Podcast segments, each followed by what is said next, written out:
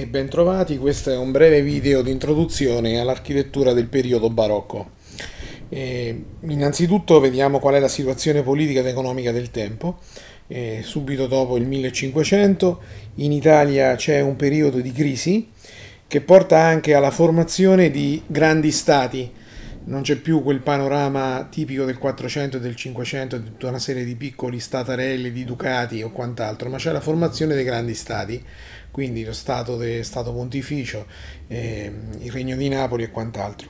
Questo fa sì che eh, la realizzazione delle principali opere del periodo barocco si concentri nelle capitali eh, di questi stati. Quindi non ci sarà più una realizzazione eh, di opere particolarmente importanti eh, in tante città che erano le capitali eh, dei, dei, piccoli stati, ma c'è una concentrazione di opere soprattutto nelle grandi città.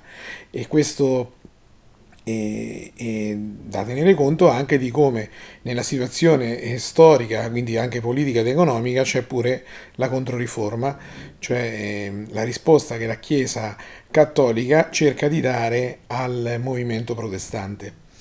Allora, il barocco, eh, come l'origine del termine, è incerta. Deriva probabilmente eh, da una parola portoghese, eh, oppure spagnola, che indicava un tipo di perla di forma irregolare. Eh, inizialmente sicuramente era un termine dispregiativo, non era un termine utilizzato in modo positivo, proprio per mettere in risalto eh, l'ambiguità di questo stile, l'irregolarità e un po' la libertà che gli artisti eh, usavano eh, nei confronti anche delle, delle regole classiche. E, e questo un po' è la caratteristica del barocco. Dal punto di vista architettonico sicuramente il barocco eh, in, in, molte parti de, del mondo, de, dell'Europa, è un'architettura ricca di decorazioni, eh, molto sfarzosa, eh, ridondante. questo era un periodo in cui eh, c'era proprio una cultura, possiamo dire, cerimoniosa. Quindi questo questa, questa cultura di fondo eh, si evidenzia sia nell'architettura ma anche nella pittura, nella musica e in altre arti. Eh, l'artista barocco dal punto di vista architettonico cerca eh, di modellare plasticamente le facciate come eh, se avesse che ne so della creta e con le mani modella la facciata con linee co- eh, concave linee convesse e quindi esibendo proprio un grande virtuosismo stilistico e chiaramente i risultati sono diversi da quelli del Rinascimento, aveva delle regole molto più precise e molto più rigide da applicare. Eh, I principi generali del barocco sono la ricerca dello stupore e della meraviglia, questo in tutte le arti. Basta pensare anche alla musica barocca, che ne so, Vivaldi, le quattro stagioni e quant'altro. La modellazione dello spazio, come abbiamo, come abbiamo già detto, e quindi automaticamente la presenza di linee curve, molto utilizzate le linee curve. In questo eh, schema fondamentale è il, ruolo, è, il, ruolo, della luce, cioè la, la, facciata di un edificio veniva progettata anche in funzione della luce, cioè di come il chiaro, scuro, il concavo e il convesso eh, influivano nel risultato finale. Eh, anche dal punto di vista delle eh, realizzazioni urbanistiche si cerca di continuare, si continua di fatto eh, quello che era stato fatto nel 500 con Sisto V, cioè quello di andare a progettare alcuni eh, elementi della città che magari erano insoluti, vedremo adesso degli esempi di Roma, e spesso proprio per la cultura del tempo con delle sistemazioni particolarmente scenografiche. Alcuni esempi di Roma sono sicuramente Piazza del Popolo a Roma, questa piazza da cui partono appunto le, il famoso tridente, via del Corso, via di Ripetta e via del Babbuino, con queste due di forma di fatto ellittica, anche se non è realmente un'ellisse, e con queste due chiese gemelle che scenograficamente incorniciano la via del Corso.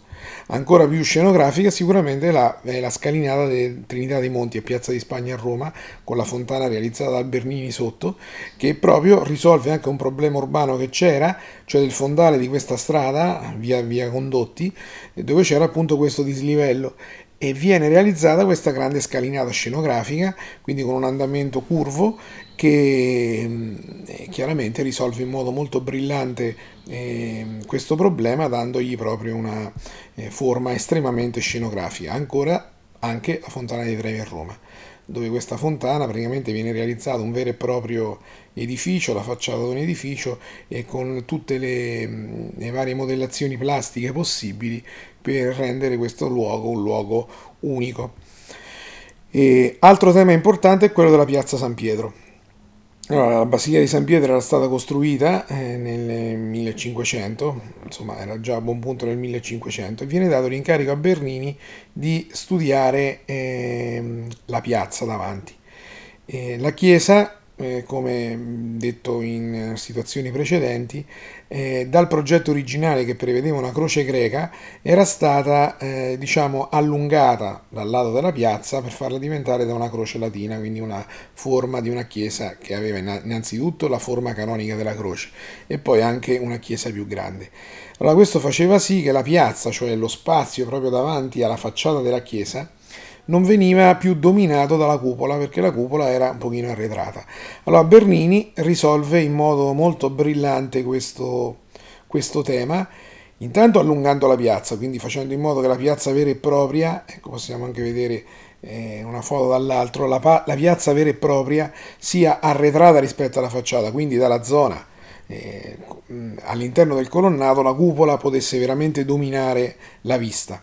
E poi dopo questa, du, questo colonnato è come se fossero le braccia del, ehm, della chiesa che accoglie i pellegrini, quindi aveva anche un forte significato simbolico. Oltretutto, eh, questa piazza, eh, si arrivava a questa piazza, come si può vedere anche nel, nel disegno a destra, eh, passando da una serie, non c'era l'attuale via della conciliazione, passando tutta una serie di viuzze, per cui già oggi arrivare a Piazza San Pietro ha un grande eh, effetto scenografico di stupore, di magnificenza per la maestosità della piazza. Immaginate, arrivando da tutta una serie di, view, di viuzze e vicoli stretti, si arrivava in questo spazio e c'era proprio questo grande effetto scenografico barocco.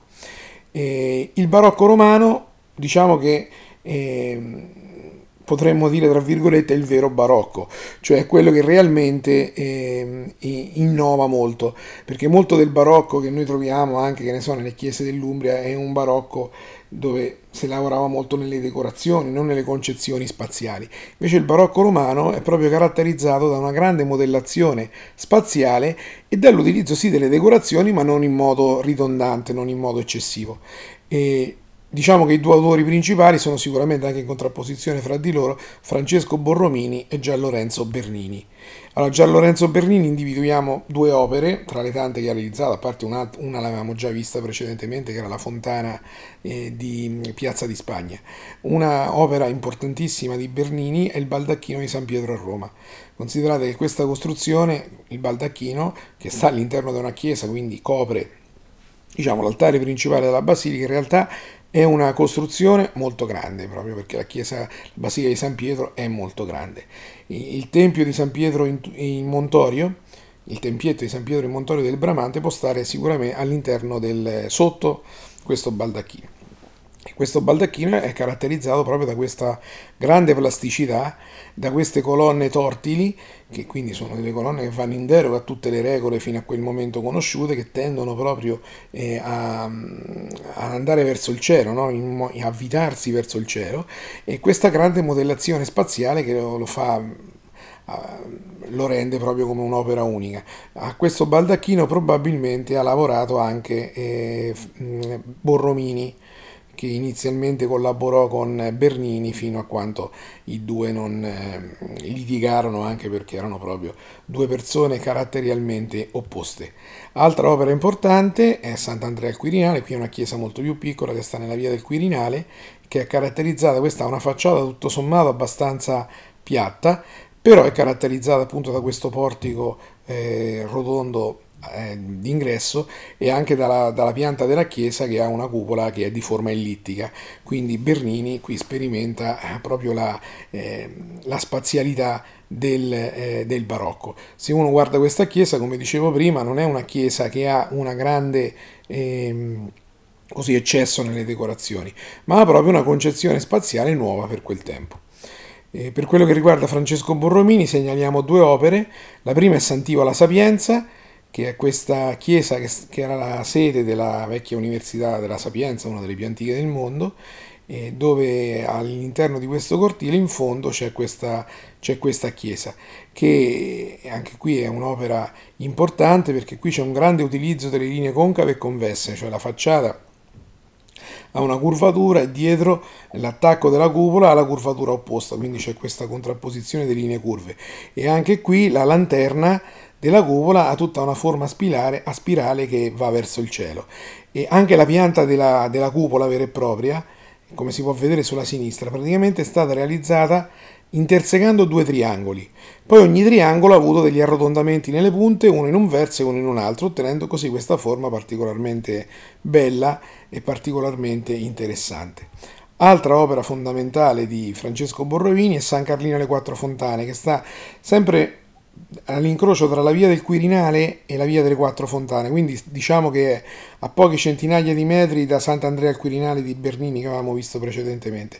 Questa è una delle ultime, una delle ultime opere di Borromini, una chiesa molto piccola inglobata in un isolato e anche qui vediamo appunto come la facciata ha una modellazione plastica, linee concave e convesse che la rendono sicuramente molto interessante. E anche all'interno vedete la cupola che di fatto è una cupola ellittica, è impostata in uno spazio che è pieno di linee curve, uno spazio modellato, uno spazio estremamente barocco. Qui Bernini, Borromini utilizza molto gli stucchi al contrario di Bernini che utilizzava materiali più nobili, questa era anche una delle contrapposizioni che c'era tra i due, tra i due autori. Chiaramente queste sono solo alcune delle opere, poi eh, Bernini e Borromini realizzano molte altre opere importanti, soprattutto nella città di Roma. Bene, vi ringrazio per l'attenzione e alla prossima occasione.